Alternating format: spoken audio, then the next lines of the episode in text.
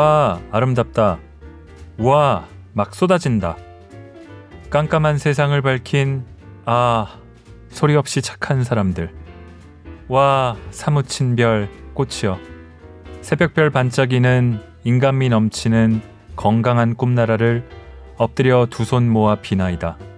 저 별들처럼 가리지 말고 만납시다. 야호! 야호!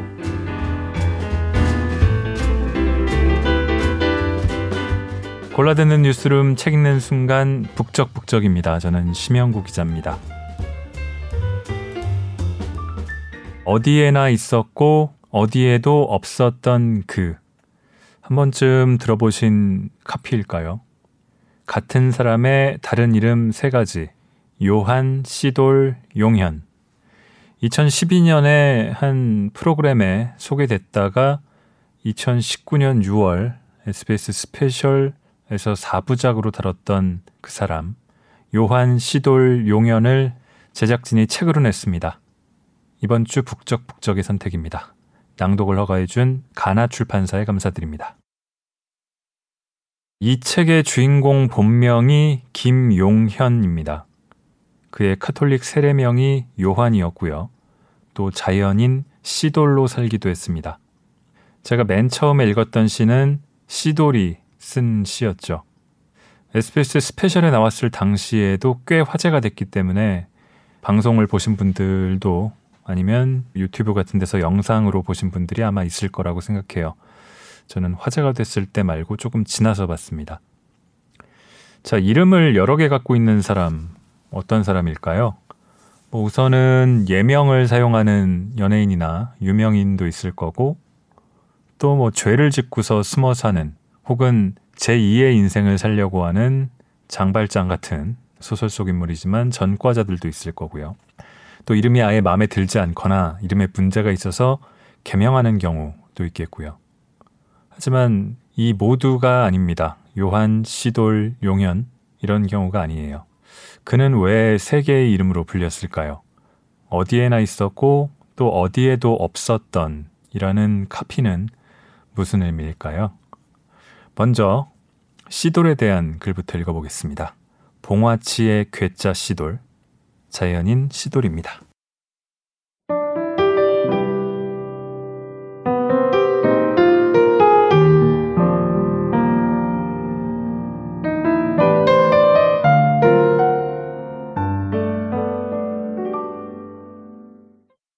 그가 어디서 왔는지 무슨 일을 하는 사람인지 모른다고 했습니다. 정선 사람들은 그가 30년 전 어느 날 갑자기 마을에 나타나더니 봉화치에 정착해 살기 시작했다는 것과 자신을 시돌이라고 소개했다는 것 외에는 아는 것이 거의 없다고 입을 모읍니다. 시돌이 정선에 처음 등장하자 사람들의 시선은 순식간에 외지에서 온 수상한 남자에게로 쏠렸습니다.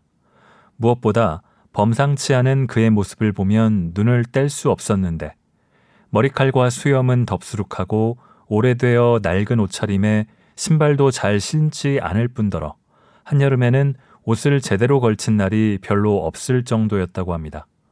쉽게 말해 불황자 행색을 하고 있었던 겁니다.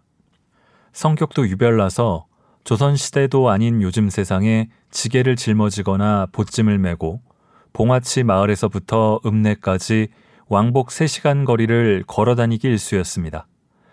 행여나 마을 사람들이 차를 타고 가다가 그를 발견해서 목적지까지 데려다 주겠다고 해도 한사코 거절하곤 발걸음을 옮겼다고 합니다. 실제로 그는 몸이 아파서 걷지 못할 정도가 되거나 겨울에 눈이 많이 내린 경우가 아니면 늘 걸어 다닙니다. 봉화치에 정착한 지 오래지 않은 어느 날부터 정선에는 시돌에 대한 이상한 소문이 돌기 시작했습니다. 사람들이 그에게 어디서 왔는지, 직업은 뭔지, 어떻게 봉화치로 오게 됐는지 등을 물으면 시돌은 별말 없이 씩 웃으며 극도로 말을 아꼈고 간혹 물음에 답을 하더라도 엉뚱한 이야기를 해서 제정신이 아닌 사람처럼 보이기도 했습니다. 그러면서도 은근히 아는 게 많고 그의 말에서 소양이 풍부하다는 걸 느낀 주민들은 시돌이 참으로 의문스러운 사람이라고 여겼습니다. 그 때문인지 한때 주민들 사이에서는 시돌이 난파 간첩일지도 모른다는 소문이 돌기도 했고 경찰에 잡혀가 조사를 받고 나왔다는 이야기도 있었습니다. 그 탓에 마을 사람들은 시돌의 범상치 않은 모습과 행동을 경계하고 그를 멀리했습니다. 그러던 사람들이 어떻게 그에 대한 경계심을 풀게 된 걸까요? 우리는 그 점이 궁금했습니다. 아는 거라고는 이름밖에 없는 낯선 일을 어떻게 우리 정선 사람 또는 정선의 명물로 받아들일 수 있었던 걸까요? 우리는 그 답을 이곳 주민들을 만나 이야기를 들으면서 비교적 쉽게 찾을 수 있었습니다. 읍내에서 만난 상인들은 시도를 한마디로 이렇게 정의합니다. 참 좋은 아저씨. 봉화치에서부터 뚜벅뚜벅 걸어 내려오는 시돌과 마주칠 때마다 그는 상인들에게 늘 기분 좋은 말을 해주고 때로는 길가에 들꽃을 꺾어다가 단골 가게 상인들에게 선물했습니다. 30년이라는 세월 동안 시돌과 주민들이 수없이 마주하다 보니 서로에게 익숙해졌기 때문도 있겠지만 평범하지 않은 겉모습 속 진짜 그의 모습을 알게 되면서 그를 받아들이게 된 것입니다. 그러는 사이 오해는 사라지고 이해가 찾아왔습니다. 봉화치에서 내려오는 법이 잘 없는 그가 굳이 걸어서 읍내까지 왕복 3시간 거리를 오가는 이유는 정선 5일장에 가기 위해서입니다. 볼거리가 많은 장터를 구경하기도 하고 산중 생활에 필요한 물건들을 구입하기도 하는데 장에서 봉화치로 돌아올 때면 그의 손에 소소한 주전부리가 빠지지 않고 들려 있습니다. 시돌이 윗집에 사는 오키 할머니에게 줄 간식을 사오는 것입니다. 어떤 날은 호떡, 어떤 날은 뻥튀기를 접시에 소박하게 담은 뒤 빼놓지 않고 꽃을 얹어서 오키 할머니에게 쑥스럽게 내밀고는 금세 집으로 내빼버리는 것입니다. 그럼 오키 할머니는 감사의 뜻으로 평소 시돌이 좋아하는 짜장면을 만들어 한 사발 푸짐하게 냅니다. 시돌이 휴대전화는커녕 집에 있는 유선전화도 잘 받지를 않아 오키 할머니가 시돌을 부를 때면 늘 마당에 나가 이렇게 목청껏 소리치는 것밖에 방법이 없습니다. 시돌 아저씨! 와서 짜장면 먹어요! 정선 사람들은 시돌과 오키 할머니를 윗집 아랫집 사는 봉화치의 이웃사촌이라고 말하지만 둘의 관계를 내음절의 단어에 가둬두기에는 부족함이 있습니다. 아무리 풍광 좋고 산세가 좋은 마을이라지만 해발 800m의 산 속에서 주민이라고는 세 집밖에 없는 허전하다 못해 썰렁한 산촌에서 지내기란 쉽지 않은 일입니다. 시돌과 오키 할머니는 허전하고 쓸쓸한 봉화치 마을에서 서로의 집으로 마시를 다니며 먹을 것을 나누고 두런두런 사는 얘기도 나누는 일명 베프입니다. 그러면서 건강은 어떤지 간밤에 무슨 일이 있지는 않았는지 살뜰히 챙기며 서로 믿고 의지하는 가족이기도 합니다. 참 아이러니한 건 두 사람은 앙숙이기도 하다는 것입니다. 만나기만 하면 투닥투닥 입시름하기 일수기 때문입니다. 이를테면 오키 할머니가 숲을 우거진 시돌의 앞마당을 정리하라면서 무성이 자라난 잡초를 뽑으라 치면 시돌은 그냥 놔두라면서 큰 소리를 내곤 합니다. 반대로 시돌은 오키 할머니의 농사 방식이 영 마음에 들지 않는다며 투덜거립니다. 수확철이면 오키 할머니를 도와 감자를 열심히 캐다가도 갑자기 일손을 놓고는 바위에 주저앉아 갓 캔 감자를 씹으며 여유를 부리다가 오키 할머니에게 지청구를 듣기도 합니다. 그러다가도 언제 다투었냐는 듯이 각종 먹거리가 양쪽 집을 오가고 서로의 건강을 염려하며 다음날 아침이면 두 사람은 다시 활짝 웃으며 안부를 묻습니다. 그렇게 정선의 홍길동처럼 나타난 수상한 사람 시돌은 30년이 지나는 사이 정선 봉화치라는 풍경화에서 빠질 수 없는 괴짜 자연인이 되어 있었습니다.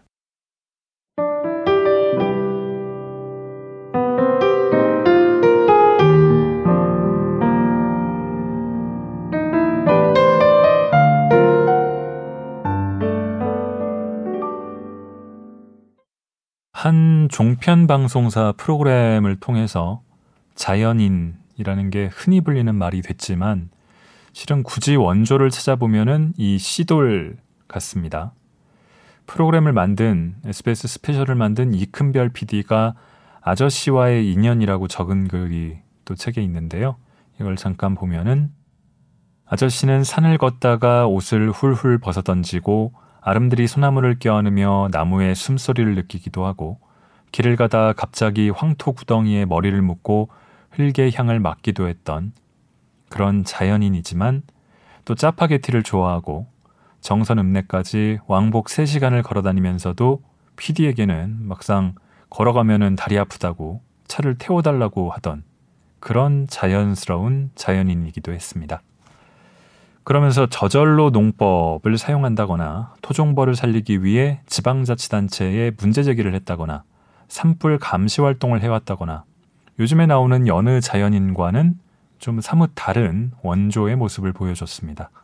이큰별 PD는 이를 자연인이지만 꼭 그것에만 매몰되지 않는 사람이라고 적었습니다. 자, 이 시돌에게는 어떤 사연이 있을까요? 시간을 좀 거슬러서 이번에는 30여 년 전, 87년에 발생했던 고 정연관 상병 사망 사건으로 가보겠습니다. 당시 대통령 선거에 군 부재자 투표에서 야당 후보를 찍었다는 이유로 구타당해서 사망했던 병사의 사건인데 이 군부 독재 정권 시절의 유가족은 진상 규명이나 뭐 이후에 피해 보상은커녕 오히려 보안사령부의 감시를 받아야 했습니다. 이 부분 읽어보겠습니다.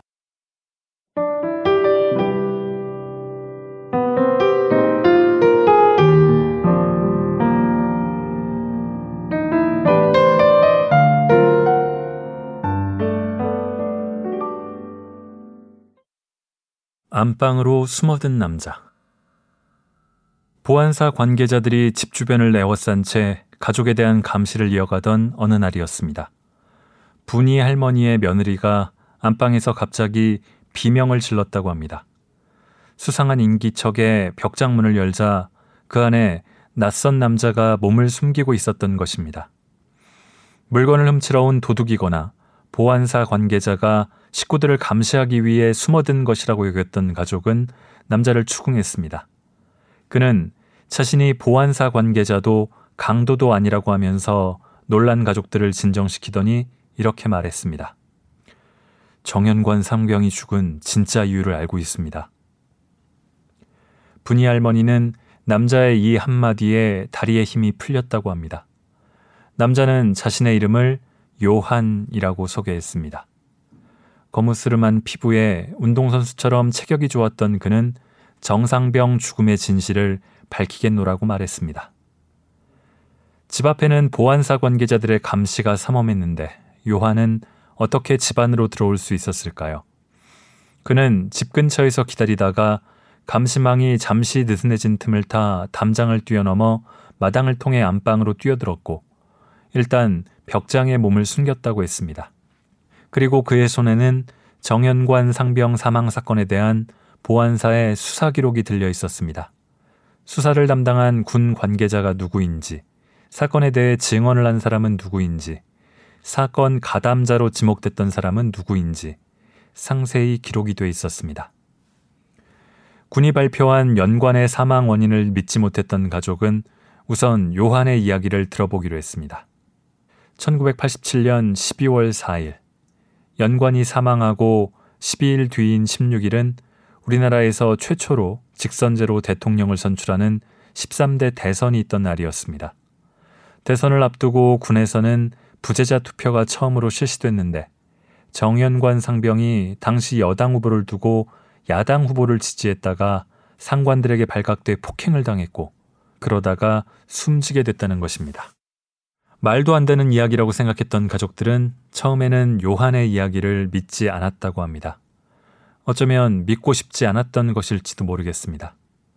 채 펼쳐보지도 못한 아들의 아까운 삶이 고작 대통령 선거 때문에 힘없이 꺼져버렸다는 것이 너무나도 허망하고 원통해서입니다.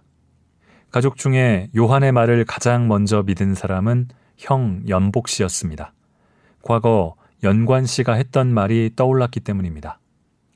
군 입대를 하기 전 영남대학교 앞에 표구사에서 일했던 연관은 자신과 비슷한 또래인 대학생들과 이야기를 나눌 일이 많았다고 합니다. 그러던 어느 날 평소 가까이 지냈던 학생들이 찾아와 캠퍼스 안의 특정 장소와 시간을 알려주며 영상 상영회를 하니 꼭 보러 오라는 이야기를 해주었다고 합니다. 호기심에 찾아간 연관의 눈앞에 1980년 5.18 광주 민주화 운동의 참상이 고스란히 펼쳐졌습니다. 당시 폭도들의 난동으로만 알려졌던 광주의 진짜 모습은 연관에게 충격 그 자체였을 것입니다. 연복 씨는 영상을 보고 온 연관 씨가 자신이 목격한 정권의 민낯에 대해 울분을 토하며 이야기하던 모습을 기억하고 있었습니다. 독재 정권을 물러나게 해야 하고 이를 시민의 힘으로 해내야 한다던 동생의 말도 잊지 않았습니다. 분이 할머니도 어렴풋이 기억나는 일이 있다고 합니다. 부대에서 사고를 당하기 전 언젠가 휴가를 나온 연관이 정권을 교체해야 한다는 이야기를 했던 것입니다. 독재를 이어온 여당이 정권에서 물러나야 후대의 젊은 세대들이 길을 펴고 살 수 있으며 그러려면 야당에서 희망을 찾을 수밖에 없다는 것입니다. 당시에는 야당을 지지하면 빨갱이라는 소리를 듣던 시대였기 때문에 식구들은 그런 말 말라며 한 번 꾸짖은 적이 있을 뿐 크게 신경 쓰지는 않았다고 합니다. 그런데 연관이 군에 가서 야당 후보를 찍었다는 이유로 맞아 죽었다니 가족의 가슴은 더욱 쓰리고 아팠습니다. 요한은 가족들에게 이 억울한 죽음을 세상에 알려 진실을 밝히는 것을 도와주겠다고 말합니다. 노모를 대신해 형 연복 씨가 우선 요한을 따라 나서기로 했습니다. 서울에 가서 정연관 상병의 죽음에 대해 기자회견을 하기로 한 요한과 연복 씨. 문제는 보안사의 감시망을 뚫는 것이었습니다. 두 사람은 포항 버스터미널이 아니라 경주 버스터미널을 통해 서울로 올라갈 계획을 세웁니다. 모자를 깊이 눌러 쓰고 겉옷깃을 세운 채 택시를 타고 경주로 이동했다는 연복 씨는 경주 버스터미널에서 자신을 수문하고 있는 보안사 관계자들을 목격했다고 합니다. 다행히 마주치지 않아 무사히 서울로 올라올 수 있었던 연복 씨와 요한은 천주교 성당의 도움으로 기자회견을 합니다. 그리고 정연관 상병의 의문사가 세상에 알려지게 됩니다.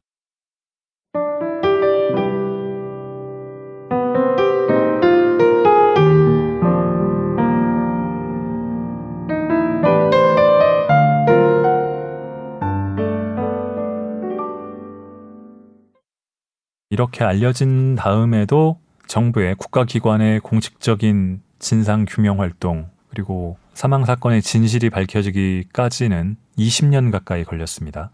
쉽게 됐던 것은 아니고요. 자연인 시돌 씨는 제목에서부터 그러했고 계속 앞에서 얘기를 했듯이 이 요한이었습니다. 그런데 이 요한이자 시돌이 90년대 중반에 또 나타났던 곳이 있었습니다. 87년 그리고 그 이후에 정연관 상병 사건 관련해서 나타났다가 가족들 앞에서는 사라집니다. 그리고 다른 가족들 앞에 나타나기도 하고요. 그러다가 다시 나타났던 사건 무엇이었을까요?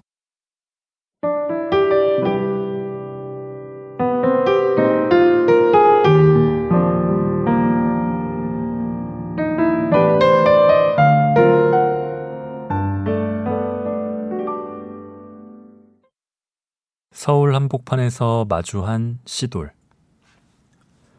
그곳으로 다가갈수록 그의 목소리는 떨리기 시작했습니다. 바로 앞에 멈춰서자 그의 눈시울이 붉어졌습니다. 우리와 인터뷰를 하면서 연신 눈물을 훔쳐내는 고진광 씨. 그는 시도를 안다고 했습니다. 강원도 정선 봉화치에서 30년간 자연인으로 살다가 사라진 시돌의 흔적을 마주한 곳은 뜻밖에도 서울 한복판이었습니다. 서울 서초구 서초동. 고진광 씨가 시도를 만난 곳이기도 한 이곳에서 고 씨는 왜 눈물을 흘린 걸까요?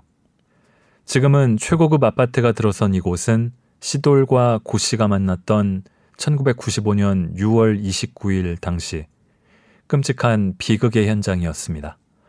무려 502명의 사망자와 937명의 부상자, 그리고 6명의 실종자를 낸 사상 최악의 인재, 삼풍백화점 붕괴 사고 현장입니다. 그날 고진광 씨는 퇴근 후 집에서 TV를 보며 저녁 식사를 하는 중이었다고 합니다. 그때 화면 하단에 국민 여러분, 지금 구조 장비가 있으면 서울 상풍백화점으로 와주십시오. 라는 긴급한 메시지가 자막으로 나타났습니다. 고 씨는 앞뒤 잘것 없이 곧바로 집을 나섰습니다. 지하 4층, 지상 5층에 당시 전국에서 두 번째로 큰 백화점 건물이 눈앞에서 사라져 버렸습니다. 처참하게 무너져 내린 현장은 차라리 지옥이었다고 합니다. 고진광 씨처럼 방송을 보고 각종 전문 장비부터 망치와 곡괭이를 들고 달려온 시민들이 모여들기 시작했습니다. 어디서부터 손을 써야 할지 모르는 상황에 여기저기서 살려달라는 처절한 외침이 들려오자 민간 구조대원들은 정신없이 구조 작업을 펼치기 시작합니다.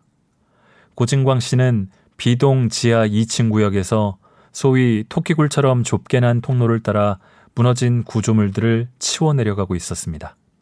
시도를 만난 건 사고 다음 날인 6월 30일이었습니다.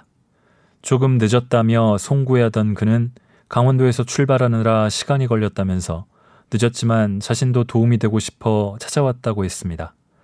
배낭에 각종 농기구를 넣어온 그는 고진광 씨와 다른 민간 구조대원들과 함께 백화점 건물 B동의 지하 2층으로 내려가 구조 작업을 벌였다고 합니다. 아무것도 보이지 않는 어둠 속에서 뿌옇게 날리는 먼지에 눈이 따갑고 목이 맸습니다. 6월 말에 무더위를 견뎌가면서 무너져 내린 구조물들을 치워나가기 시작했습니다. 고진광 씨는 시도를 유독 눈물이 많았던 사람으로 기억합니다. 구조 작업을 펼치는 내내 눈물이 멈추지 않았다는 것입니다. 언제 또다시 건물이 무너져 내릴지 모르는 불안한 상황에서도 민간 구조대원들은 자신의 안전과 목숨을 챙길 여유도 잠시 숨을 돌릴 새도 없이 작업을 이어나갔습니다. 한대 뒤엉켜 있는 시신들을 무사히 수습해 가족들에게 인도하는 것. 희미하게나마 숨을 쉬고 있는 생존자를 한 사람이라도 더 찾아서 안전하게 구조하는 것이 이들의 소망이자 목표였습니다. 고진광 씨는 시돌이 의협심이 강한 사람이라고 말합니다. 함께 구조 작업을 벌이던 중 고 씨와 시돌은 한 젊은 여성의 시신을 발견했습니다. 두 사람을 눈물 짓게 한 건 임산 부인 고인이 마지막 순간까지도 두 팔로 복부를 감싸 안은 채 태아를 보호하고 있는 모습이었다고 합니다. 문제는 고인의 한쪽 다리였습니다. 무너져 내린 구조물에 다리가 끼어 움직일 수가 없었고 다리를 절단하는 것 외에는 시신을 수습할 방법이 없었던 것입니다. 구조대원들은 고민 끝에 안타깝지만 시신의 다리 부위를 절단하는 쪽으로 의견을 모아가고 있었습니다. 이에 강하게 반대하고 나선 사람이 바로 시돌이었습니다. 무조건 온전한 모습으로 태아와 엄마의 시신을 가족에게 인도해야 한다며 혼자 장비를 들고 현장으로 들어갔다는 것입니다. 고진광 씨는 시돌이 잠시도 쉬지 않고 고인의 다리를 짓누르는 구조물을 해체하는 모습을 곁에서 지켜봤습니다. 그리고 만 하루 뒤 시돌은 예비 엄마의 시신을 온전한 모습으로 수습하는 데 성공했고 유가족에게 무사히 인도했다고 합니다. 살려달라는 사람들의 절규는 시간이 갈수록 찾아들었습니다. 며칠이 지나자 지하에서는 바스락거리는 소리조차 들리지 않았습니다. 그런데 시돌이 지하 2층에서 함께 작업하던 동료들을 향해 소리쳤습니다. 여기 생존자가 있다! 그의 말은 사실이었습니다. 붕괴 사고 나흘째 되던 날이었습니다. 22세 여성. 사고 발생 나흘째 시돌이 구조에는 생존자입니다. 그런데 꺼져가던 생명을 구했다는 기쁨도 잠시 구조된 여성은 병원으로 이송된 지 불과 몇 시간 만에 사망하고 맙니다. 시돌과 동료들은 조금만 더 빨리 구조해서 보다 빨리 병원으로 이송해 치료했다면 그녀를 살릴 수 있을 거라고 생각했습니다. 당시 발행된 신문 기사에 그의 흔적이 남아 있지는 않을까. 우리는 삼풍백화점 붕괴 사고를 보도한 기사들을 모조리 찾아봤습니다. 단서는 백화점 B동, 지하 2층, 그리고 22살의 생존 여성을 구조해낸 사람. 우리의 예상대로 시돌의 기사, 아니 당시의 구조 작업에 대한 시돌의 칼럼을 발견할 수 있었습니다.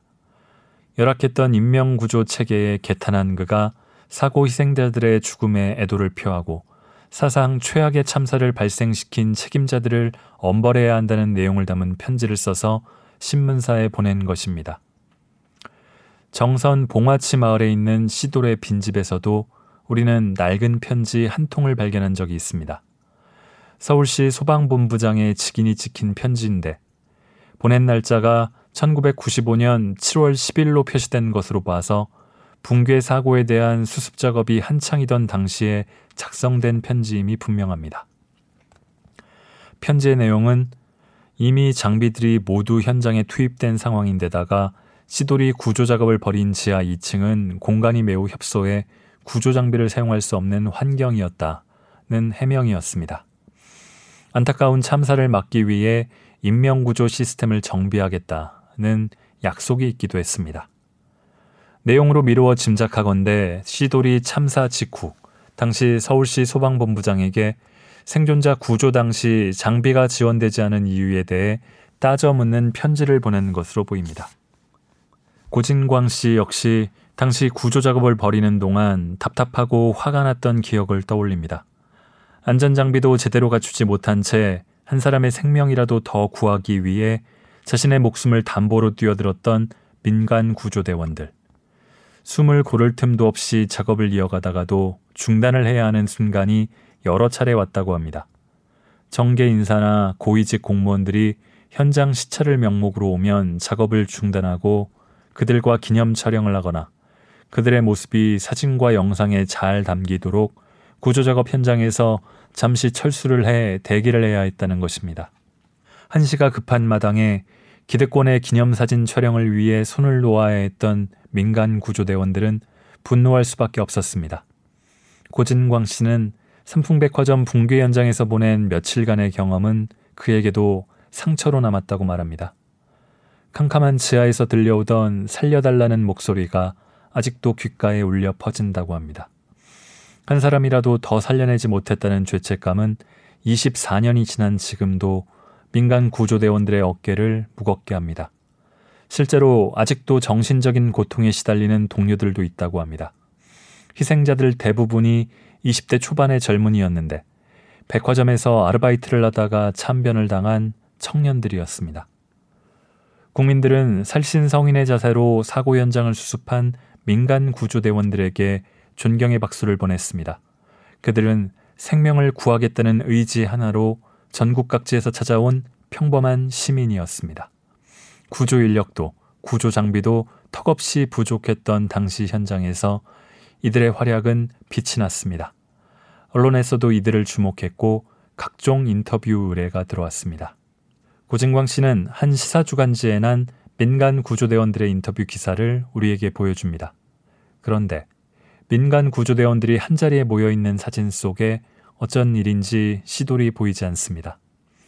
고 씨는 그가 인터뷰 현장에 함께 있었지만 인터뷰는 물론 사진 촬영도 거절했다고 합니다. 그리고 시돌은 물러서서 그 길로 조용히 사라졌다고 합니다. 그게 민간 구조대원 시돌의 마지막 모습이었습니다.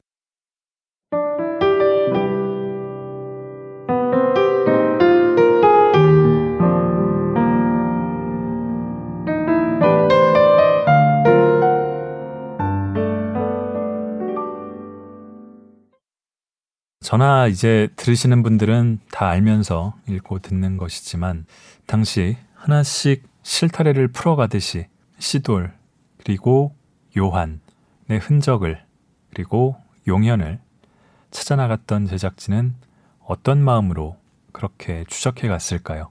아니, 용현 씨는 애초에 어떤 마음으로 그렇게 요한으로 시돌로 살아갔던 걸까요?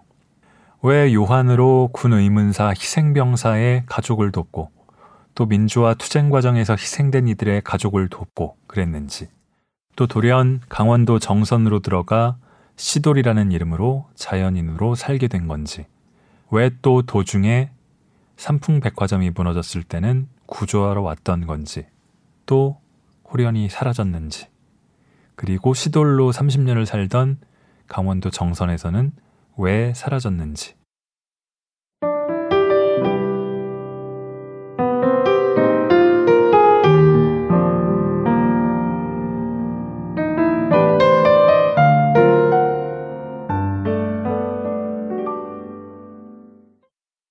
용연이 요한이 된 이유. 2012년 SBS 순간폭착 세상에 이런 일이라는 프로그램을 취재하면서 정선 봉화치의 괴짜 시도를 처음 만났던 우리는 7년 뒤 용연에 대한 다큐멘터리를 제작하기로 했지만 정작 그에 대해 아는 것이 많지 않았습니다. 그에 대해 수소문을 하던 중 우리는 용연의 고등학교 동창과 연락이 닿을 수 있었습니다. 대구 중앙상업고등학교, 현 대구중앙고를 함께 다녔다는 황진희 씨는 고등학교 3학년 때 용연의 뒷자리에 앉았다고 합니다. 여느 고등학생들과 달리 용연은 평소 조용하고 사색을 즐기는 학생이었다고 합니다. 친구들에게 적극적으로 말을 하기보다는 친구들의 이야기를 들어주는 쪽이었던 것입니다. 황 씨는 앉은 자리 탓에 평소 용연의 모습을 지켜볼 일이 많았다고 합니다. 어느 날 문득 용연이 점심시간만 되면 조용히 자리에서 일어나 밖으로 나가는 것을 보게 되었습니다. 두 사람이 학교에 다니던 1970년대에는 가정 형편상 도시락을 못 사오는 학생들이 적지 않았기 때문에 점심을 굶는 것이 특별한 일은 아니었지만 황 씨는 용연이 조용히 교실에서 사라지는 모습이 유독 신경 쓰였다고 합니다. 결국 황 씨는 본인의 도시락에서 한 술, 친구들의 도시락에서 한 술씩 말 그대로 십시일반 점심 식사를 나누어 용현에게 건넸습니다. 용현은 고맙다는 말과 함께 친구들의 배려를 받아들였고 그렇게 다 함께 점심을 먹게 됐습니다. 그 뒤로 용현과 가깝게 지내게 되었는데 졸업과 동시에 황 씨가 군대에 가면서 연락이 끊겼다고 합니다.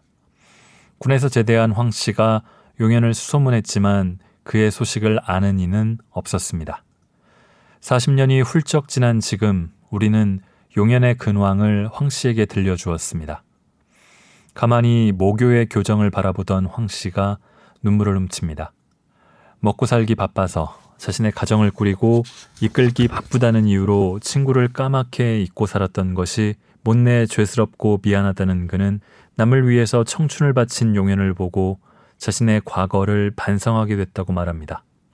황 씨는 문득 용연이 떠오를 때마다 용연이 학창 시절 책을 많이 읽고 사색을 즐겼기 때문에 문학가가 되거나 아니면 독실한 천주교 신자였으니 사제가 되었을 거라고 생각했다고 합니다. 봉화치에서 열심히 글을 썼고 성직자처럼 평생 남을 위해 살아왔으니 황 씨의 추측이 틀렸다고 볼 수 없을 것 같습니다. 친구 황 씨의 말대로 용연은 독실한 천주교 신자입니다. 2012년 우리가 그를 처음 만났을 때 그의 방에는 성당을 배경으로 찍은 사진들이 걸려 있었습니다. 그 중에서도 유독 눈에 띄었던 사진은 김승훈 신부와 함께 찍은 사진입니다.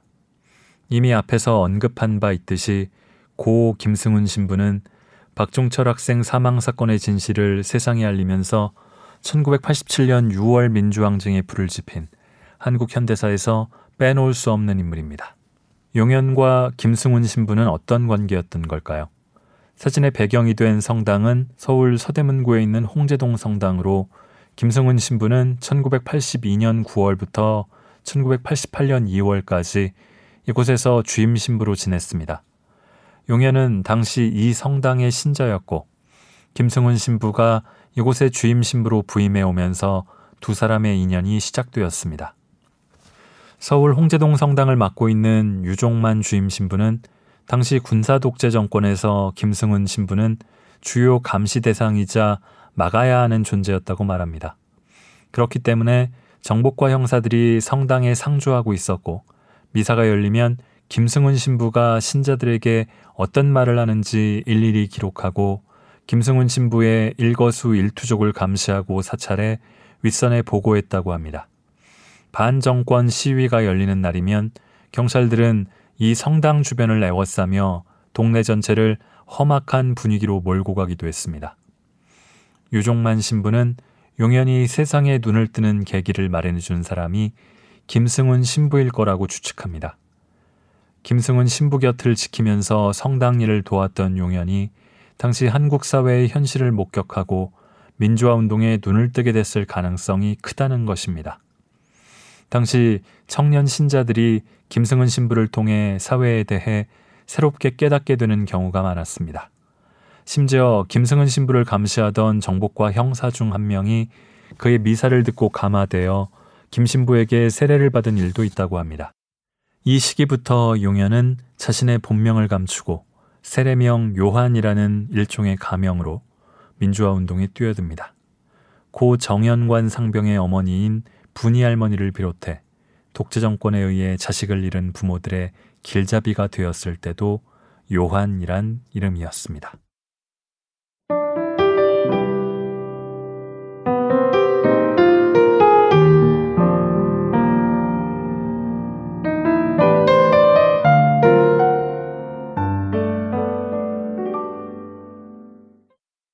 자, 요한에서 또 시돌이 된 이유도 있습니다.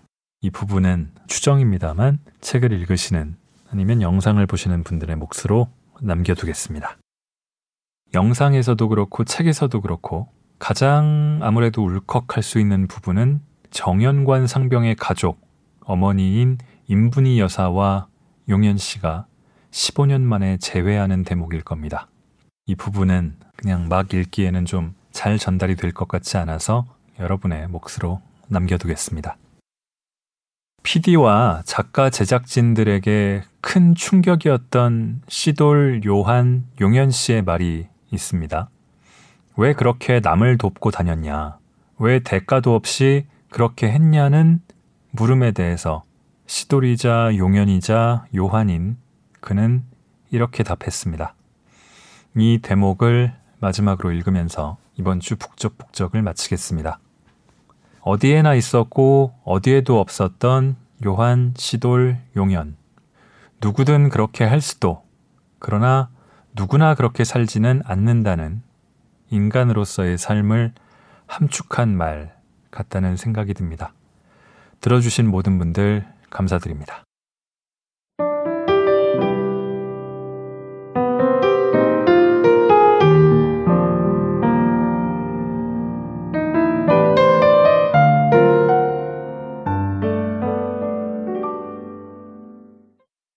우리가 용연의 삶에 주목한 이유는 처음에는 단순하게도 그가 가진 세 개의 이름 때문이었습니다.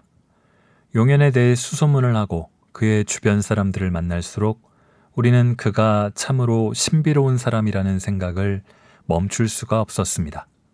용현을 기억하는 사람들은 요한과 시돌이라는 이름을 모르고 요한이라는 이름으로 그를 기억하는 사람들은 용현과 시돌을 알지 못했습니다. 봉화치 사람들도 시돌이라는 괴짜 자연인을 알 뿐 그의 과거 행적을 모르고 있었습니다. 세계의 이름처럼 세계의 서로 다른 인생을 살았지만 자세히 들여다보면 세계의 이름 속에 그려진 삶은 오직 하나입니다. 본명인 용현으로 살 때나 청년 요한으로 살 때나 자연인 시돌로 살 때나 자신보다 남을 위해 살아왔다는 것입니다. 그는 남을 위해 자신을 희생하고는 정작 자신의 정체를 드러내는 법이 없었습니다. 그랬기에 2012년 용현을 처음 만났을 때도 우리는 그를 제대로 알지 못했습니다. 그래서 그를 다시 만나 취재하면서 용현에게 물었습니다. 요한, 시돌, 용현으로 살아오는 동안 민주화 운동도 하고 삼풍백화점 붕괴 사건에서 사람도 구하고 정선에서는 자연도 지키고 그런데 그런 일들이 정작 선생님께 도움되거나 관계되는 일은 아니잖아요. 왜 그런 희생적인 삶을 사셨어요? 우리의 질문에 용현의 왼손이 주저없이 움직입니다. 노트 위에 거침없이 적어 내려간 말은 당시 인터뷰 현장에 있던 전 스탭들을 당황하게 했습니다. 우리는 머리를 한 대 맞기라도 한 듯 한동안 가만히 서 있었습니다. 인간으로서 당연한 일.